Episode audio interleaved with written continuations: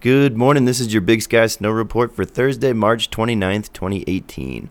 Our upper mountain has seen 12 inches of fresh snow in the past 48 hours, making for 34 inches of powder in the last seven days.